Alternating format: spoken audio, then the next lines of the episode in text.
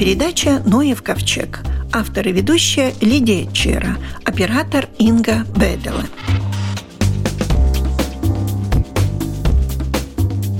геологическим местом 2020 года в результате широкого опроса геологов и природных экспертов названа чертова гряда или чертова яма в Рундане, которая находится в восточной части Латгальской возвышенности на холмистости Рундену. Об этом рассказал эксперт управления охраны природы и общества Севера-Видземский геопарк Дайнис Озолс может быть, наших радиослушателей немножко шокирует, что опять поминается черт. Но еще раз хочу напомнить, что черт в понимании латышского мифологического существа – это больше озорник, чем представитель какой-то нечистой силы. Так вот, какое место? Выбрана волна добы в Рундане. Доба – это значит что-то типа грядка в буквальном переводе, но в данном смысле это яма. Можно перевести как чертова яма. Э, чертова яма. И интересно, вы о черте говорили. Это на самом деле в этой латвийской мифологии черт очень распространен, и он на самом деле озорник. Но с другой стороны, люди в древности понимали, что это сделано кем-то, обладающим очень большой силой. Ну, так как науки в то время такой не было, они сказали, что вот это сделал черт. И как это выглядит в природе? В природе это выглядит довольно так и дико. Там довольно такая дикая природа. И отчасти поэтому это место выбрано. С одной стороны, это геологический памятник, потому что это уникальная форма рельефа. Но с другой стороны, там на данный момент не оборудовано еще. Там трудно дойти, трудно вообще найти это место. Об этом месте, что это такое? Это такой довольно крутой холм, но не обычный, а с полой серединой. Снаружи как будто нар... да, нормальный холм, а внутри впадина с крутыми склонами и такая довольно своеобразная форма рельефа. И можно сказать, что самая такая выразительная и большая из таких форм. А сколько это впадина вообще по размеру? Она немножко овальная, ну где-то 200 метров в длину. На сам холм там еще метров 100 с одной, с другой стороны там почти полкилометра. Это поперечник, это форма. Всегда выбирают это вот животное, растение, геоместо, геожилище. Выбирают в связи с чем-то. Вот в связи с чем выбрана эта вот чертова гряда? Но это обязательно должно быть что-то интересное, что-то такое, что привлекает фантазию людей, ну, что-то такое угу, угу. необычное. А с другой стороны, это должно быть что-то, где можно что-то изменить и решить посредством номинации этого геоместа. И в данном случае это изменение с двух сторон. С одной стороны, это объяснить, найти такое научное объяснение этой форме рельефа. До сих пор это довольно неясно. Я очень происхождение Да, происхождение, да. В общих чертах ясно, что это был ледник. Это сила ледника, сила талых ледниковых вод образовала это место. Но именно как происходило это образование, откуда там текла вода, откуда было давление, или снизу, или сбоку, или вода сверху, а вода снизу, это, это еще так очень много необъяснимого там есть. Но впадина без воды. Впадина, можно сказать, почти без воды. Там ученые изучали, где-то в 60-х, 70-х годах прошлого века изучали, и там небольшое болотце есть внутри. И они пробурили этот торф этого болота и обнаружили, что там под торфом и есть отложение озера. Так что там после ледникового периода какое-то время существовало озеро, а потом оно э, заросло торфом, и сейчас там такое небольшое болото. Красивое место, вы там были? Да, мистическое. Такое, да, мистическое, такое дикое, там трудно дойти до туда, потому что там лес, поваленные деревья там есть, и в этом самом месте, и по пути, и трудно найти, потому что около дороги там есть большой знак, один километр, Алнадобе, а. а через 200-300 метров тропинка исчезает, и к остальной этот километр пройти там только можно гадать. То есть вы не заинтересованы в том, чтобы люди искали эту Велнадобе? Нет, нет, мы как раз заинтересованы. И поэтому в связи с этим геоместом года из сотрудничества с муниципалитетом Лудзас-Новац мы будем там расчищать тропу и поставить знак, чтобы люди могли это место найти и посмотреть и оценить. И также поставим информационный стенд там на месте, где будет разъяснено, как это место могло произойти. Ну, карстовых явлений там нет. Нет, карстовых там нет, поскольку там это Латгальская возвышенность, и там очень мощный этот слой ледниковых отложений, где-то метров 100 или почти 100 ледниковых отложений, а карст может происходить только в коренных породах, как доломитах, в гипсах. А эти коренные там очень глубоко, так что карст там быть не может. То есть до сих пор еще непонятно, почему это такое образование, а оно такое геометрически ровное? Да, да, да, геометрически довольно ровное, ну, немножко овальное, так, ну, немножко продолговатое. Неясно, да. Есть несколько разъяснений. Одно из них, что это так называемое пинго. Пинго – это территория вечной мерзлоты. Там есть такие холмы, и они возникают от того, что вода под давлением замерзания выдавливается из-под низу и идет по трещинам вверх, и вместе с водой выдавливается отложение, и образуются такие крутые холмы на территории вечной мерзлоты. Довольно под вопросом. Может быть так, а может быть и совсем что-то другое. Интересно, а вы говорите ледниковый период, это который 100 тысяч лет назад был или десятки тысяч? Э, и то, и другое. Был же малый ледниковый? Нет, малый был совсем недавно. Да. Это был 300 лет назад, 200 лет назад. Первые оледенения начались полтора миллиона лет назад уже. Их было несколько. А последнее, это надвигание ледника последнего, началось где-то 100 тысяч лет назад, но это было начало в Скандинавии. А в Латвию, на территории вот здесь, э, где мы находимся, этот ледник пришел только где-то 30 тысяч лет назад а растаял где-то 13, может, 15 тысяч лет назад. Так что 15 тысяч лет была эта территория под ледником. А были еще какие-то претенденты на геоместа этого года? Да, были. У нас в этом году было такое условие, что не будем выбирать место в Видземе, поскольку последние два года уже было в Видземе.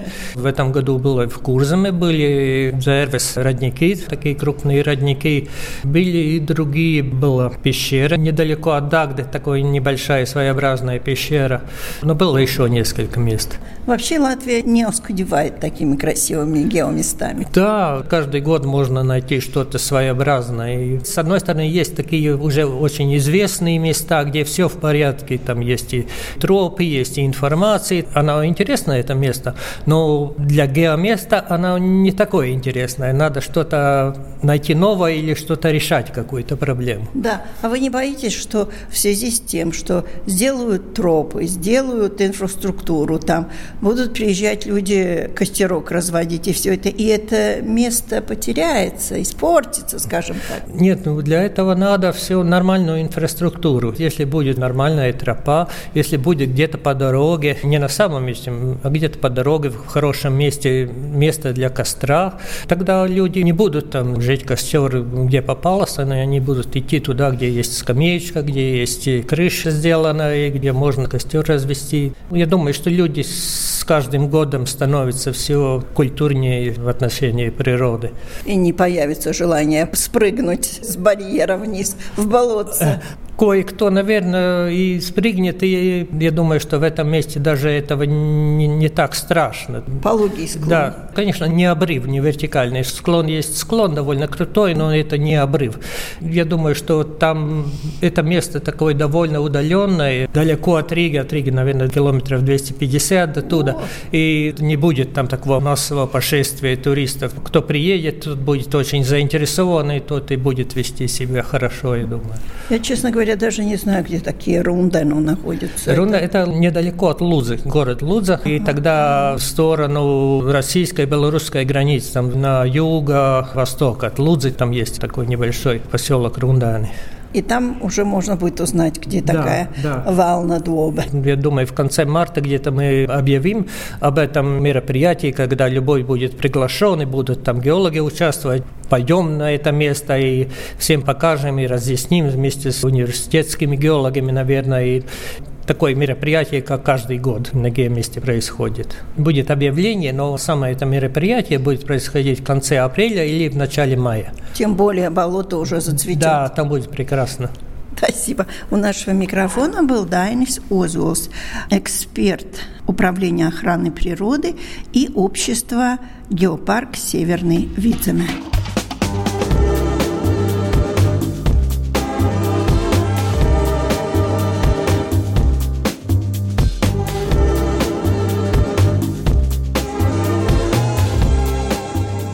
Запись сделана по телефону.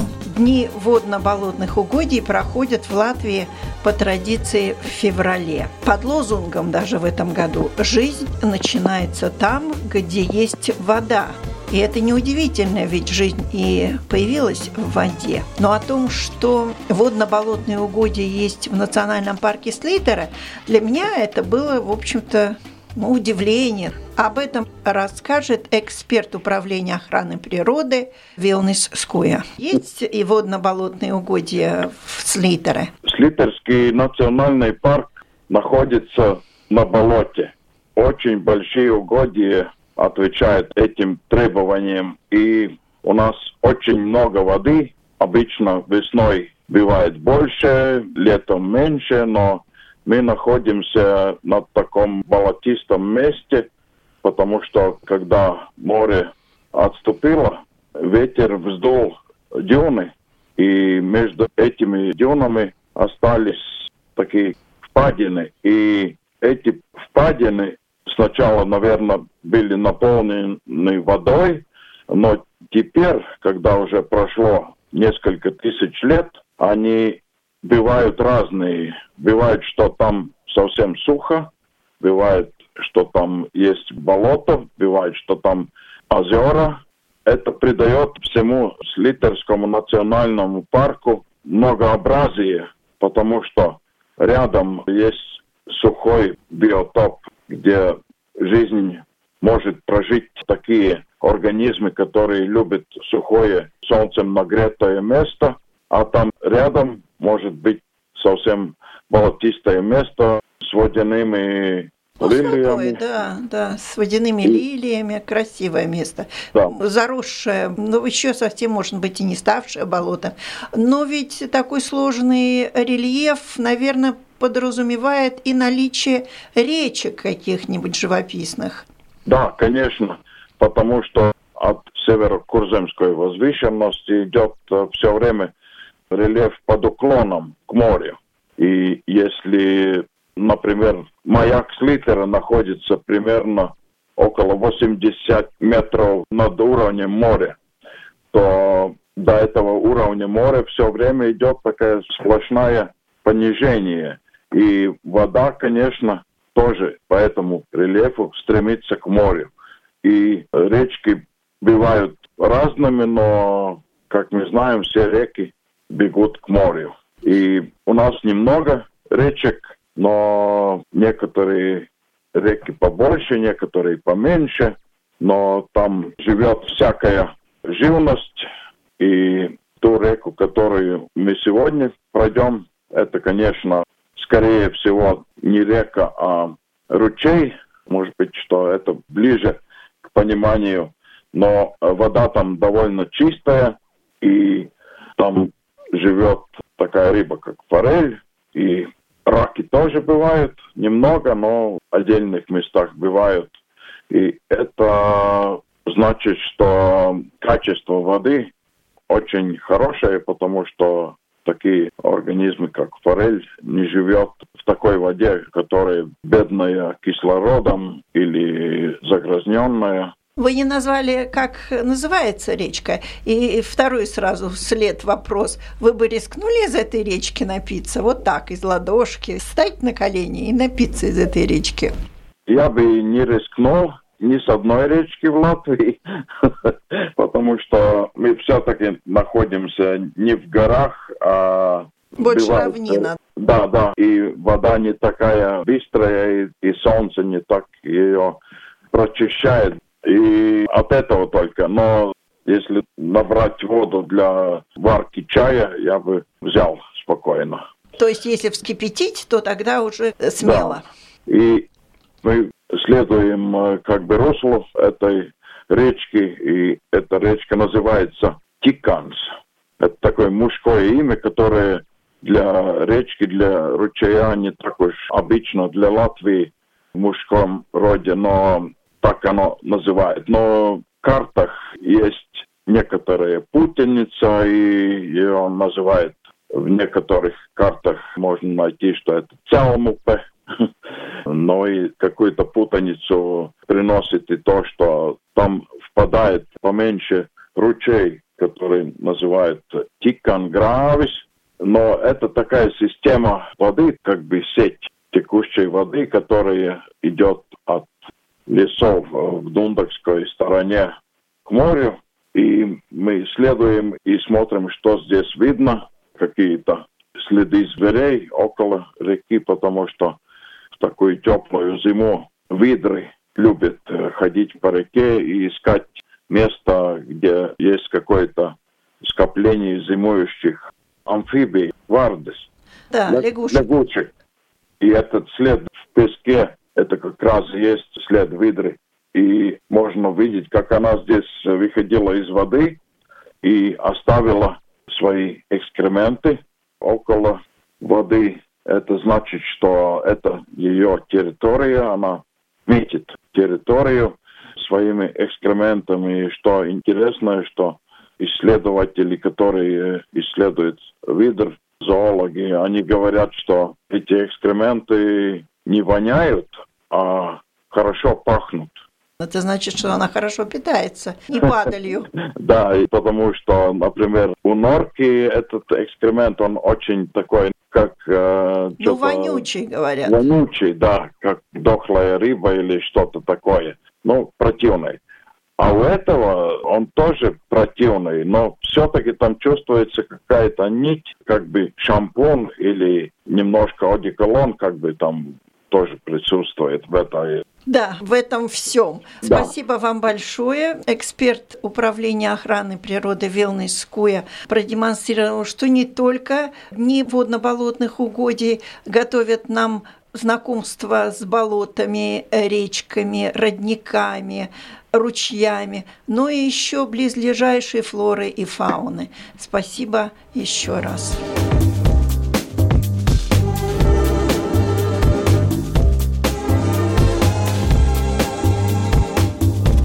Ведущий исследователь научного института Силова Агнес Шмидц. И разговор пойдет о караедах. Караеды, я знаю, всегда как-то активизируются больше летом или даже в конце лета, а сейчас вроде бы как астрономическая зима, и вдруг разговор о караедах. Да, ну, конечно, зимой все насекомые спят, также краеотипограф, но мы говорим о типографе, об этом краеде, потому что ситуация ухудшается, и нам надо приготовиться к сезоне. То есть многие мероприятия, которые будут проводиться летом, надо готовиться уже зимой. А сейчас он спит? Сейчас он спит, да, конечно. А когда проснется? Обычно он просыпается в конце апреля или в начале мая, но бывает года, когда уже в марте первые особи вылетают. Но обычно массовый лед примерно начало мая. Караед – это, соответственно, сложное слово, которое состоит из «едят» и «кора».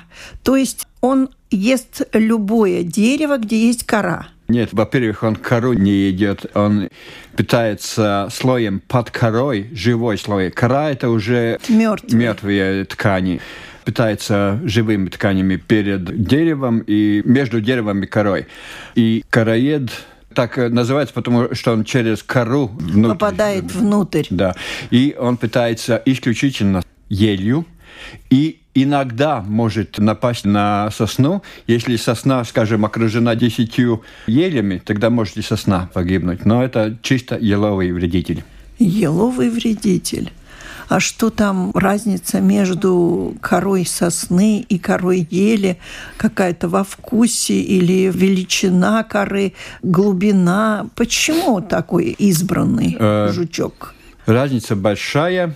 И в то же время, может, не так большая, но есть э, виды насекомых, которые специализируются очень узко, только на один вид. И есть виды, которые специализируются очень широко, скажем, э, кузнечик может питаться на очень многие виды. Но вот короед-типограф – это короед, который специализируется на один вид – ель. Да, на ель. И этого короеда нам предстоит как-то побороть, да? Да, если сравнить. Э, с прошлым годом, тогда популяция этого короеда выросла больше, чем в два раза за один год. И если посмотрим, что творится в Европе, тогда ситуация уже в Европе очень-очень ухудшилась. Скажем, в Германии весь национальный парк Баварский, там все ели усохли. И из-за этого очень большое влияние на рынок. И из-за этого цены ели, как дерево, дерево очень, очень упали упали, я думал, да, наоборот, возросли. Слиш, Здоровую слишком, ели трудно не, ну, найти. Слишком много ели в рынке сейчас. Все это... А, ее рубят. Да, рубят. И... Это единственное, что спасает?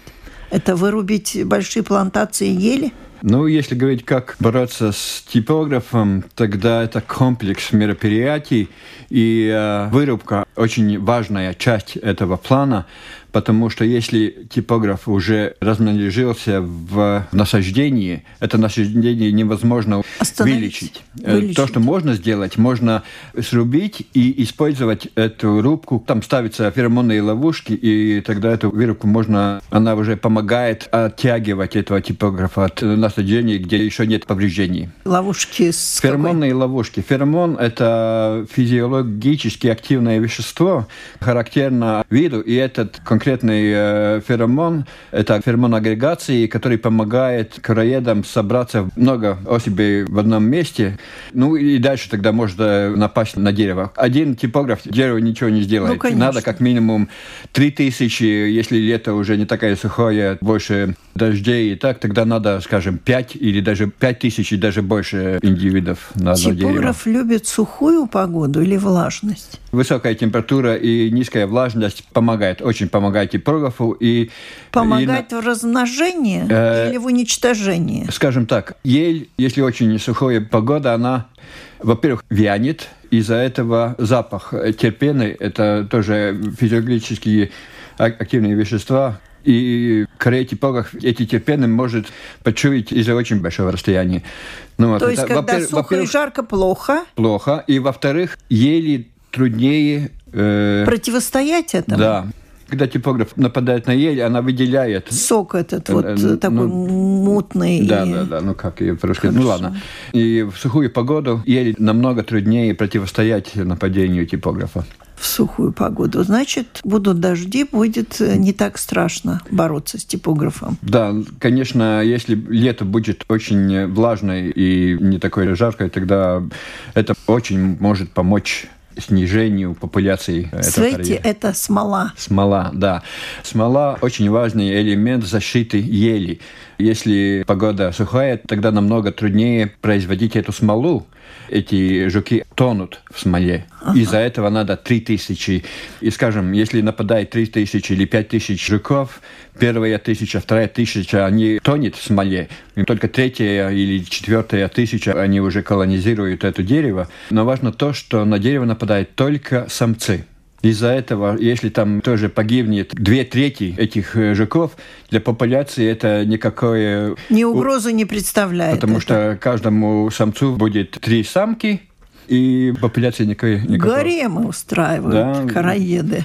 Коре... А самки чем занимаются? Извините? Они ждут, пока дерево уже... Но они тоже на дереве там же находятся, нет? Э, ну, и... они вокруг дерева. Там очень сложная система сигналов. Сперва феромон агрегации. Даже сперва сама ель притягивает популяцию. Потом уже феромон агрегации, который сами типографы выделяют. Потом уже звук притягивает самок или скажет, э, это дерево уже полное, идите в соседнее дерево и так далее. Такая сложная система. Размножение когда происходит? У нас в Латвии, если почитать по книге, одно поколение в году, но в реальном мире у нас в Латвии сейчас уже два поколения в году. Была информация, что в Латвии там три поколения и так далее, но это неправда, полностью неправда. Там просто нет времени трем популяциям. Просто это очень сложный цикл развития. Сперва первое поколение, потом поколение сестер. Жуки первого поколения летают еще раз, второй раз. Это поколение сестер, сестерное поколение. И когда появляются новые жуки, это второе поколение. Второе поколение начинает появляться где-то в начале июля, и, может, до августа часть новых жуков, которые вылупляются в июле или позже, скажем, в августе, сразу идет зимовать, а часть производит второе поколение.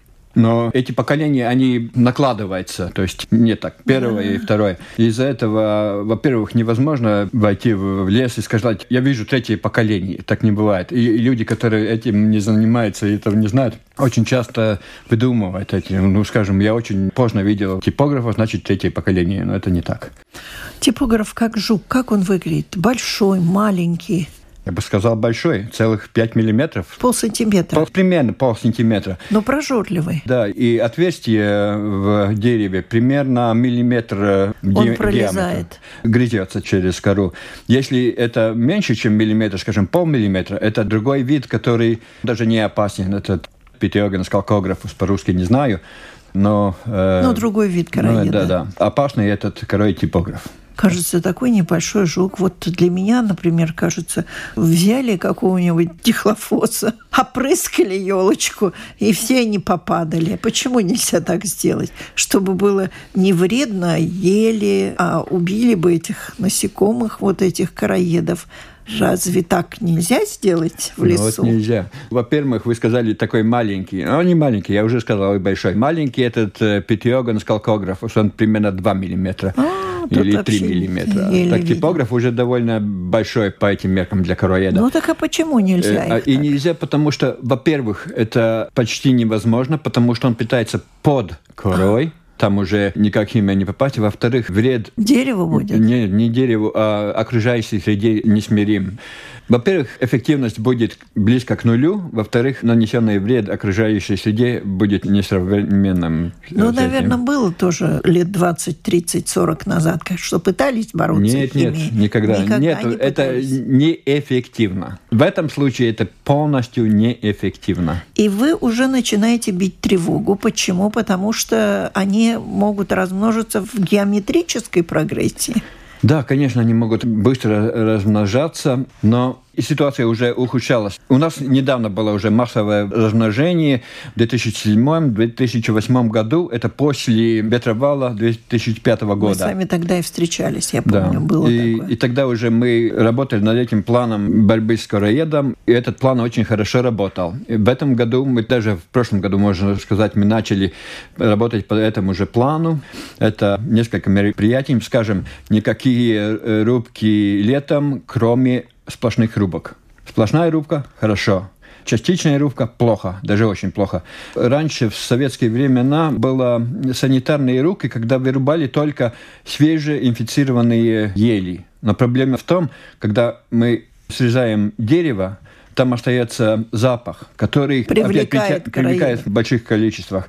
Вырубили одно дерево, а через пару недель 10 других уже инфицированы. То есть мы делаем точки инфицирования. И, во-вторых, мы как бы вырубаем свежеинфицированных, мы пока заметили, пока организации, пока вывели, жуки уже вылетели, мы срезаем пустое дерево, и только вред и никакой пользы. Из-за этого сплошная рубка хорошо, частичные, даже эти санитарные рубки плохо. Во-вторых, когда мы делаем сплошные рубки, мы ставим феромонные ловушки, Одна ловушка в сезоне может поймать до 30 и даже больше тысяч особей. То есть э, одна ловушка может защитить шесть деревьев, даже больше. Но это так сложно поставить, наставить этих ловушек? Это не панацея. Все мероприятия это профилактика. должны... Да, это профилактика. И все эти меры предосторожности должны быть э, соблюдены в случае этих феромонных ловушек. Скажем так, если ее поставить неправильно, тогда вред будет очень-очень большим. Если поставить правильно, тогда ну, немного ну, пользы. Польза, Но если эти мероприятия дают немножко пользы, тогда они вместе уже дают много пользы. Из-за этого одни ловушки не поможет, но если их ставить неправильно, они очень плохо будет из-за этого. Плохо будет из-за этого. Из-за этого частный собственник не может просто взять и купить э, ловушки феромоны, но если в лесу насаждение приспособлено для использования этих ловушек, тогда можно спрашивать государственной службе леса. Департамент э, леса инициировал проект, в котором будет куплены эти ловушки, и будет, наверное, механизм, как их ставить и проверять с помощью других организаций. Я думаю, что эти ловушки, возможно, будет использовать тоже частным собственникам, потому что государственные леса это уже делает, у них свой план, все уже отработано, все работает. Проблема, что половина всех лесов – это частные собственники. Частному собственнику лес, ну, скажем, там пару гектаров или пять гектаров по отдельности невозможно планировать защиту от короеда. Продолжение рассказа о короеде в следующей программе ровно через неделю. А на этом наша передача заканчивается. Всего вам доброго.